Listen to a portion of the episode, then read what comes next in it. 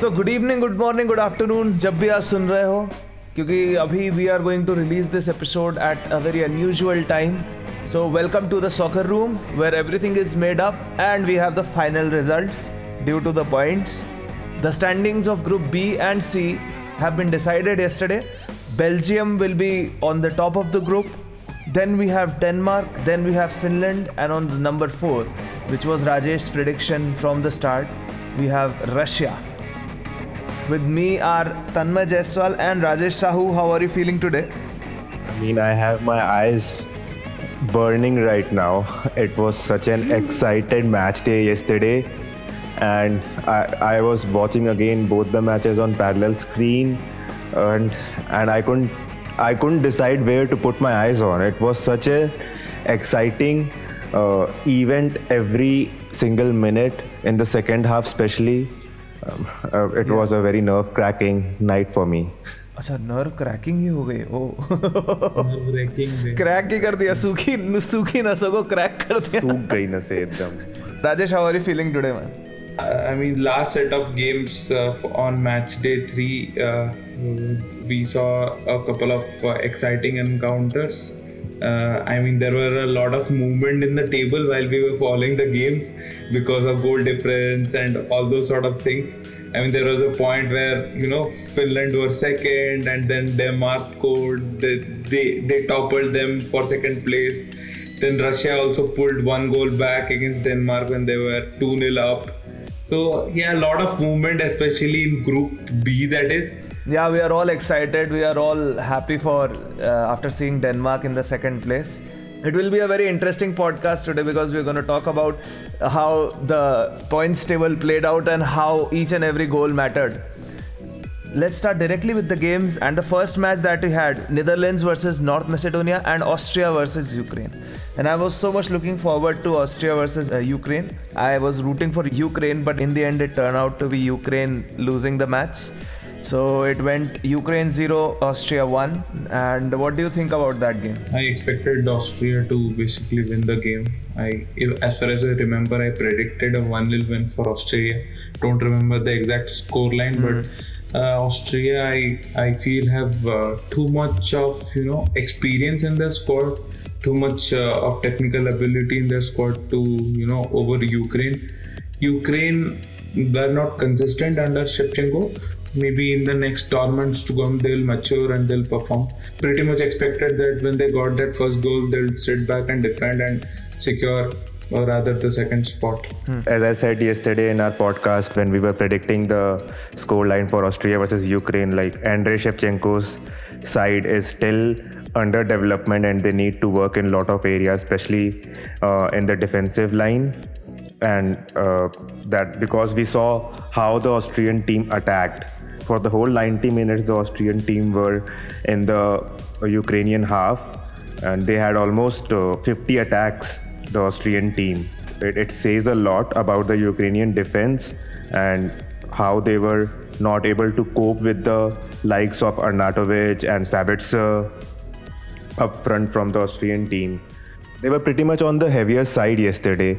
They were taking shots from long range, they were passing the ball into the attacking third area, and Arnautovic and Sabitzer were linking well. Sabitzer, he had a new role to play yesterday. He was playing on the left wing side from the Austrian team, and it kind of turned out well for the Austrian team. Definitely. If you look at the defending stats, the key stats in defending, Austria had more number of balls recovered than Ukraine, and the clearances completed are more, the tackles won are more. I mean, for a team who is going so much offensive, they still have a better defensive stat. That speaks a lot about how the Ukrainian defense was, like, totally open. There was no kind of hard resilience from their side. They had their fair share of the resilience as well. I mean, but you know, when you have the sheer quality and experience, especially of winning trophies and experience of playing in these kind of crunch games where it could very well turn out to be a knockout game. You know, players like David Alaba step up, and David Alaba has been instrumental in all their 3 games. he has created more chances than any player in the Euro Cup competition. So that speaks volumes about how Austria have come into the tournament. I know they are heavily reliant on a couple of players in their team, but what we saw in this game against Ukraine is that they could all come together and put in these kind of performances where it doesn't have to be extravagant attacks or way too defensive. They found that balance where they could score and also secure a lead. I think Franco Foda, the coach of Austrian team, he changed the formation of his team for yesterday's game as compared to the first two games. He came with the formation of 4-3-3 where David Alaba went back to his natural left back position. And I think Andriy Shevchenko had no plans to cope up with this new formation, which he didn't think of. And that's the main reason why the Ukrainian team were so open in their defensive line. Also, Zinchenko, who was their star player, he won the trophy with Manchester City in Premier League. He played the finals with Manchester City, but still a lot was expected from him coming into the tournament, but he couldn't contribute much. To add to your point, Zinchenko is basically a young upcoming player under the tutelage of Pep Guardiola. He performed in the City team. He has all the right players around him who basically perform at that level, but coming into this Ukrainian team, I cannot rely on one single player to bring the goods. Yeah, as far as experience and seeing these kind of games out, Austria have got far better experience than Ukraine in that regards, and their top class players basically came to the fore and secured the position. Definitely, they have a better experience and offensively and defensively, but they had very little to do in yesterday's game because there was such a weak attack by Ukraine. So Austria has taken 18 attempts and Ukraine has only taken 5, and 50 attacks made by Austria compared to 34 attacks made by Ukraine. And that shows there was not much penetration through the Austrian defense yesterday, and it was all Austria's game. In spite of all that, the Ukrainian defense did not have a bad game either. Having conceded the early goal, having had the pressure to score that goal to equalize, they just conceded only one goal through the rest of the 70 odd minutes that they had in the game. So Zabrny, Matiev, Fenko and Karyan, if I have pronounced these names correctly, they were good in defense. They were playing narrow. They held their own. I would still stick to the weak defense, the open defense, what Achintya mentioned that the Ukrainian had. Rather, I would say that the Australian team were not much ruthless on the Ukrainian half, and the hum patch of Ukrainian forward Yaremchuk, the Yari of Yaremchuk and Yarmolenko couldn't work out yesterday. Yeah, it was only 5 attempts, yeah. And that's out of only one attempt on target. You are playing a do or die match to survive in the competition, and that kind of attack that says a lot. Yeah, it was a good game by Austria yesterday, and I hope that they do well in the next game, which is with Italy, the knockout game in the round of 16. So let's move on to the next match, which is North Macedonia versus Netherlands, where North Macedonia lost to Netherlands 0-3. Totally dominating performance from Netherlands.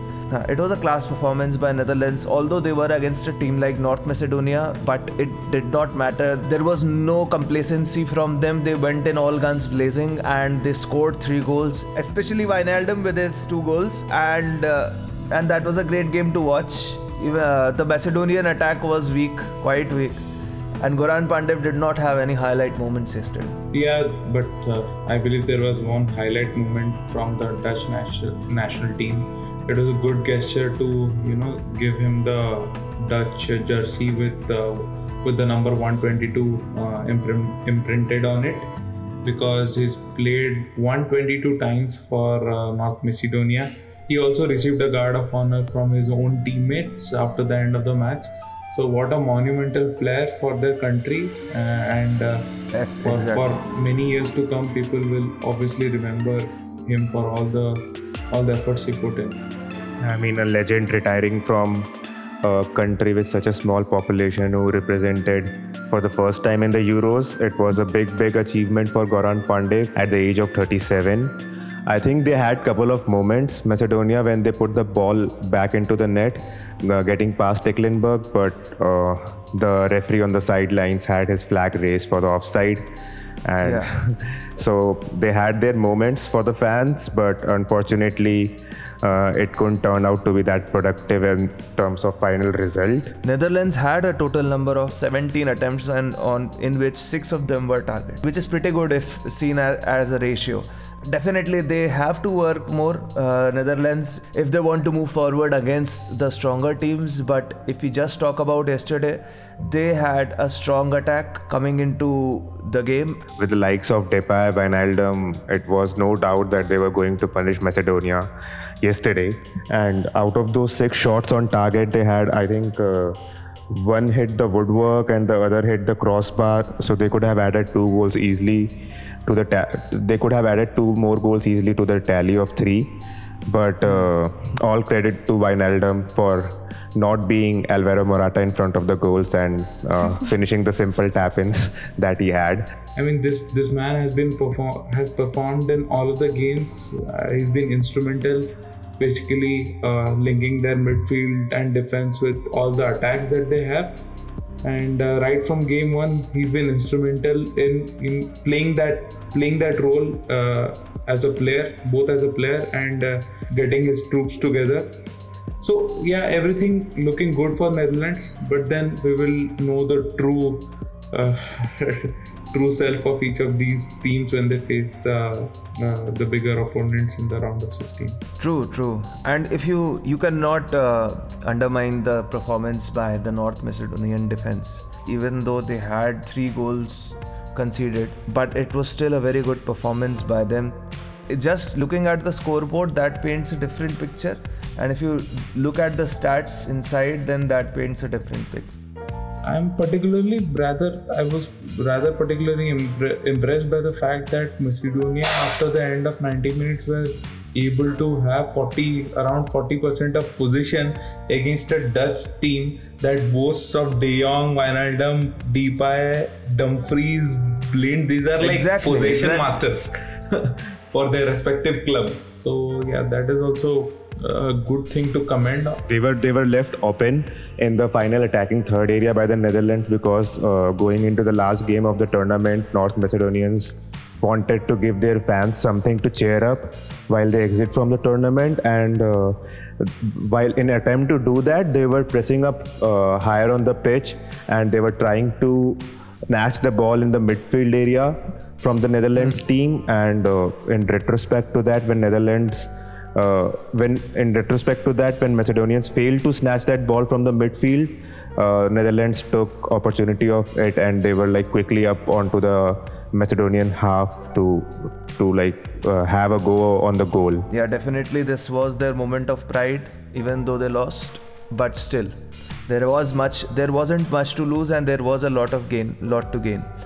Let's move on to the next matches, which is from Group B. Oh my God. The thing is that these 2 matches, Finland versus Belgium and Russia versus Denmark, these 2 matches happening at the same time. Yeah. And I had my heart in my mouth. Yeah, it was kind of an arrow. It was kind of arrow to every fan's heart. I mean, these 2 games were superb games. We were like, oh my God, like they should not do a goal and they should do a goal, and we are focused on both the matches. So let's talk about one match, and we'll talk about both of them later. Yeah, before we go ahead and discuss in detail about the matches individually, I would just like to tell that the moment of the night I had from that match, there was a time when Denmark conceded a penalty and Lukaku scored against Finland, and the fans in Copenhagen were all on energy celebrating that Belgium has scored finally, but it was ruled offside, and couple of seconds later Russia scored a penalty. So that's how intense the game was. But I don't want to talk about that right now. Come on, man. Just after that, oh my god, what a score by Christensen. Oh my god. Okay, let's first complete Finland versus Belgium. Okay, Belgium came in with a strong attack, even though Lukaku's goal was an offside, but they still were relentless on Finland. They still went in with around almost 58% possession and total number of 17 attempts to Finland's 7 and 73 attacks to Finland's 23. That's more than thrice. The offense was totally dominated by Belgium. Yeah, I mean, Roberto Martinez brought 8 changes into the squad, which was so like Italy, but those 8 changes looked much more stronger. Like, he brought in KDB, Eden Hazard, Axel Witsel all into the squad. It was a much more stronger squad for Belgium, for me especially yesterday night. And as you said, like, they had total 17 attempts on target, so that's too much attack from Belgium, and the scoreline saying only 2-0. I think they need to do much more work in their finishing.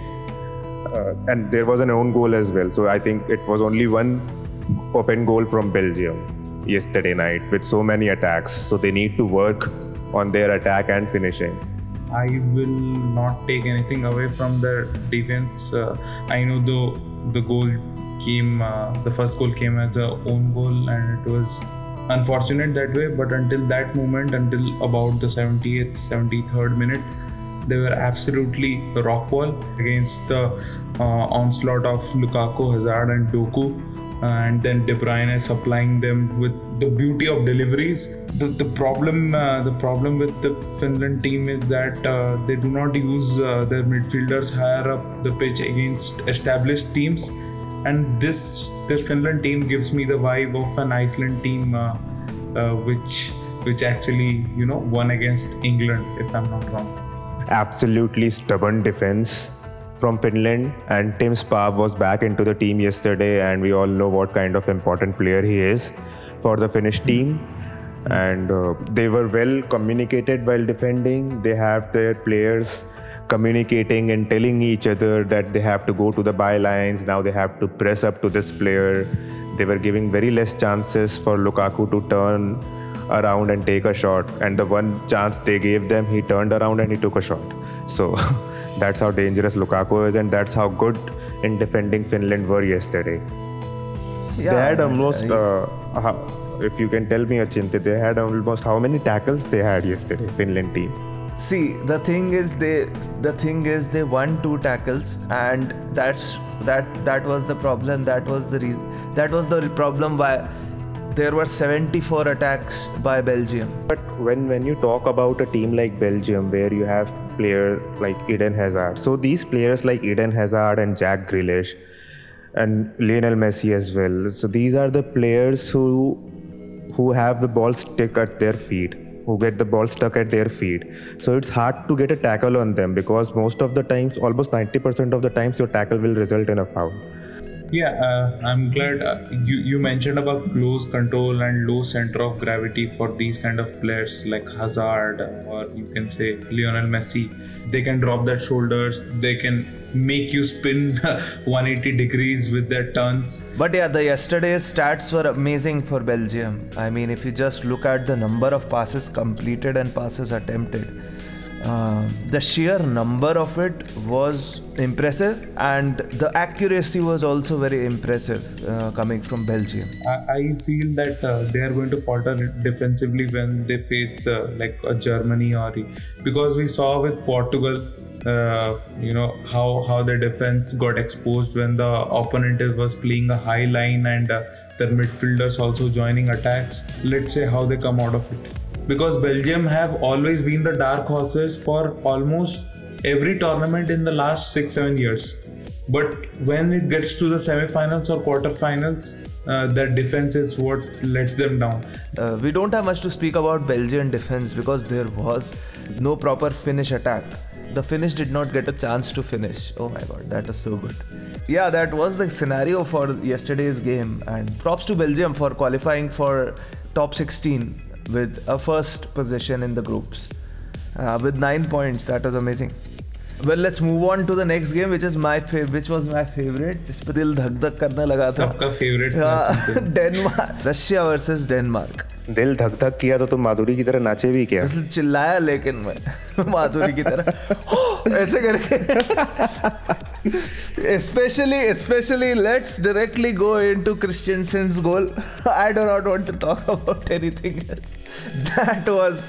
There were two things in that goal. Firstly, it was immediately after Zuba scored his penalty and also after Lukaku's offside. So the Danish fans were the crowd was totally silenced at that time, and they had a kind of an ominous feeling that, oh my god, where will this have some kind of effect? I hope this does not kick Denmark out of the tournament. But an amazing, firstly, let's give props to Safanov for saving the goal twice during that attack. There were two great saves, but then Christensen came in from almost 25-30 yards away from the goal, and it was a powerful shot right on target, and Safanov did not expect that one, and then the crowd erupted. I mean, I could just describe the whole scenario. I was just so mentally relieved. And yeah, it was amazing, but let's talk about the first two goals. Let's talk about the first three goals that were conceded before Christensen erupted the park and stadium. With his long-range strike. Talking about the first two goals from Denmark, I think we saw a very different kind of energy. It was kind of finale for me yesterday when I saw those two teams battling against each other from the first minute of the match. You could see in the first 15 minutes, Russia and Denmark both were pursuing so much tackles in the midfield to win that important ball, to stop the attack. Players were throwing themselves onto the pitch to stop the ball and to give the tackles, and that kind of energy, it was like a final match happening in the Parken Stadium, the Copenhagen, the city of fairy tales as we know them. And in the 38th minute, when Damsgaard scored that stunner, and it was an amazing goal, amazing build up to the Denmark play, because until 38th minute, until Denmark scored the first goal, it was an open game, end-to-end FIFA game was going on from both the teams. I was particularly impressed with Højbjerg and the entire game. The man has kind of revolutionized his game, because under Jose and much before that for Southampton, he had a very minimalistic job of of a sitting defender trying to protect the defense, and he had not much creativity going forward, because his sole job was to shield the defense. And later, before Jose Mourinho left Spurs, he started contributing more towards goals in an attacking sense, and we saw the full aura of what Pierre-Emerick Højbjerg can do when he can be employed in that midfield four, because he was instrumental in most of these attacks going forward. I guess I feel the Danish coach Kasper Hjulmand basically made some tactical switches which we hadn't seen in the previous games. They went full tilt right from minute one. I mean, obviously there was no lack of attitude or body language in any of these games. That's why we've started to fall in love with Denmark, because of the passion that they have shown right from game one. And also this little kid, Damsgaard, who plays for Sampdoria. Oh yes, man. Yeah, I mean, Højbjerg, since his transfer from Southampton to Tottenham Hotspur, he has become a different player altogether. He carried his form from Tottenham Hotspur into Denmark coming into this tournament, and in all the three group games he has played, I think we have seen a much attacking, dangerous threat from Højbjerg, and yesterday's match especially, he was absolutely outstanding. And also, when I look at the press media that Russia has, in every magazine, in every newspaper, they have very depressing headlines. Like, they were showing players of the previous tournaments, their photos, and then the top heading was again. That was very heartbreaking for me. I mean, one of the other headline was a humiliating defeat, and Russians are kicked out of Euros 2020. So, but I think their efforts yesterday were nothing less than valiant efforts. Look, the thing is that they had certain lingering problems right from the first match, which they never addressed. So what happens is the question should be asked of the manager and the support staff as to how they set out the teams. Yeah, I think we are getting too much instigated by the media of Russia here.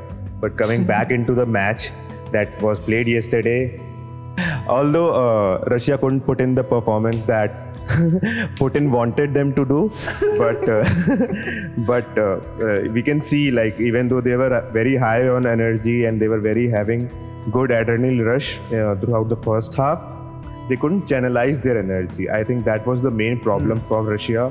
You can see there were a lot of passes not getting completed. They were not. I think it was because of Højbjerg and Delaney, who were putting much pressure on the Russian midfielders and trying to cut out those key passes.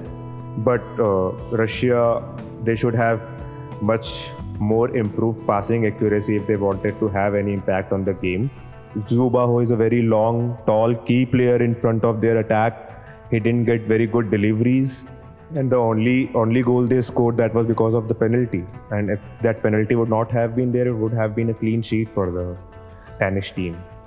Yeah, you see in the previous two matches when Denmark was playing, they had a lot of attacks. They were playing relentlessly in the attacking third.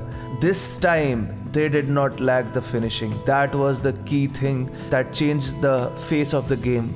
10 attempts on target from the total 16 that they made, and that is a very big improvement in finishing from Denmark. This has been what I wanted from Denmark since the past two games, that please, you're making so many attacks, just work on the finishing and you'll be an amazing team. There were 4 different scorers on the score sheet yesterday for Denmark, which is another impressive story. So fitting for Christensen to score that goal and give a tribute to Eriksen. So, yeah. Yeah, even the goal by Poulsen. Poulsen said in the interview that he was just too tired to run back. So he stood there at just a good angle. So he did not go back. And that's why the defenders did not see him at that moment. And he got the ball and he just scored. That was a good goal. That was also a good shot by Poulsen, not taking anything away from him. But yeah, that was everything that happened. That when we look at the Denmark team, when we have analyzed and talked about how they play, what are the star players, we cannot put a finger and say that this particular A, B, C players stood out. Each and every 11 of those players on the pitch played well. That's why I get a good vibe up of Denmark.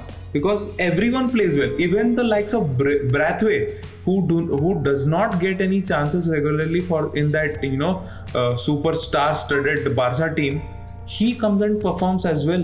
Yeah, we just saw yesterday they just need to get into a rhythm. I think first 60 minutes of the game yesterday they were trying to find that rhythm, but once they got into that rhythm, they just kept on attacking into the goals and they scored 4 goals.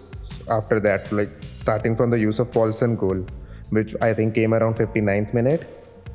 And 16 minutes or 60? 60, 6-0. Achha. We also have to mention the contribution of Mahil in getting that 4th goal, which calmed the nerves of the players, and Russia also, they had established their well-deserved 4th spot after their horrible performances over the 3 games that they played. Congratulations to all the 4 goal scorers. It will give them that much-needed confidence going into the last of 16. I think it's harsh on Finland if you see. The Denmark, the kind of miracle they pulled out yesterday. They were 4th when they started the match yesterday and they finished out 2nd when the match ended yesterday, and they have qualified for round of 16. But unfortunately for Finland, I think it will be tough because the number of goals that Denmark scored and the amount of goal that Finland conceded, Now they are having a tough chance to go into the round of 16 because Ukraine are having better goal difference than Finland. Definitely, it will be tough. Let's see, there are still more games to come. There are three more groups that are going to have their finalized points, and that'll tell us the whole story. And on that note, let's move on to today's two matches, which are Czech Republic versus England and Croatia versus Scotland. So, what are your predictions, guys? Czech Republic versus England. Aao, batao. Well, as far as that game is concerned, anything could happen because England have just scored only one goal out of their two games. Currently, it feels like anyone can beat England, considering their team selection. So I am guessing this will also be a very low-scoring game, and either it is going to be a 1-0 to Czech Republic or it is going to be a 0-0 draw again. 1-0 or 0-0 क्या होता है? 0-0. 0-0 it is. That's why I wanted to hear from you, because I wanted to high-five Rajesh for the first time. Or for the very rarest of times. 0-0. Multiple times. 0-0. Her bar first time बोल देता है. सब भूल जाता है past. 0-0 I would say because Czech Republic are in fine form and Gary Southgate is in the most shittiest form. Gary Southgate is in his primest form right now. That is what will, I think, make him lose the game by 0-1. So Czech Republic will definitely come up huge in today's game. So the next game, which is Croatia versus Scotland. After the Scottish team came in strong against England, what are your predictions for this game? I think Scotland are coming back to their hometown to play this final set games from Group D, and I'm a fan of Scotland, how they have performed in these two games, in the past two games, coming into the tournament, and I think they will win by 1-0. Rajesh, what are your predictions? I feel it's going to be an interesting game in Glasgow, if I'm not wrong. It'll be a Scotland win. I'm rooting for Scotland. The thing is, my two darling teams are playing against each other, so I have to kind of vouch for Scotland only for Scott McTominay. I think that Croatian defense will show up huge, and Scotland wouldn't be able to do shit. So I think it'll be 0-0 for Croatia versus Scotland. So you are saying Croatian attack won't be able to do shit as well? Yep. So if it's 0-0, then both Croatia and Scotland are out of the tournament. Whatever it is, but I am just predicting the game, not the tournament. I pray the old gods and the new for Scotland to qualify. Let's see. We don't want now James Bond to come and rescue them. James Bond या Jon Snow बे. James Bond का भी relation है ना Scotland से. तू Daniel Craig का बोल सकता है, जो latest वाला James Bond है. हाँ, but James Bond का people know James Bond as James. वो Liverpool fan भी है ना Daniel Craig तो. हाँ. तभी ये उछल रहा है. Lana Del Rey भी Liverpool fan है. ऐसे बहुत लोग लिवरपूल और यूनाइटेड और लीड्स फैन भी हैं। सिटी बोल दो, तुम्हारा साइड में बैठा हुआ हूँ मैं। नहीं है, अरबियन लोग फैन है। अरे नहीं, वो ओएसिस बैंड नहीं है क्या? ओएसिस उसका बीटीएस नहीं बोल दिया तुमने यार, क्या करे बेचारा अचिंत्य, अपने आप को डिफेंड भी नहीं कर पा रहा है। मतलब सिटी टाइटल जीती है तब भी हमको पेल नहीं पा रहा है। हाँ चलो ठीक है। So that was all for yesterday's breakdowns and today's predictions. If you liked our podcast, then please do follow it on Spotify and other platforms, and do follow our Instagram page on _thesoccerroom. And if you want to get a feature on this podcast, then please do participate in the Soccer Room Fantasy League, where the winners of every week will get a chance to feature over here. All you have to do is follow our Instagram page and join the league. You can listen to us on all major streaming platforms like Spotify, Google Podcasts, Apple iTunes, Amazon Music, JioSaavn, Stitcher Radio, Radio Public, and Breakers. This is Achintya Jain, Tanmay Jaiswal, and Rajesh Sahu from The Soccer Room. Peace out.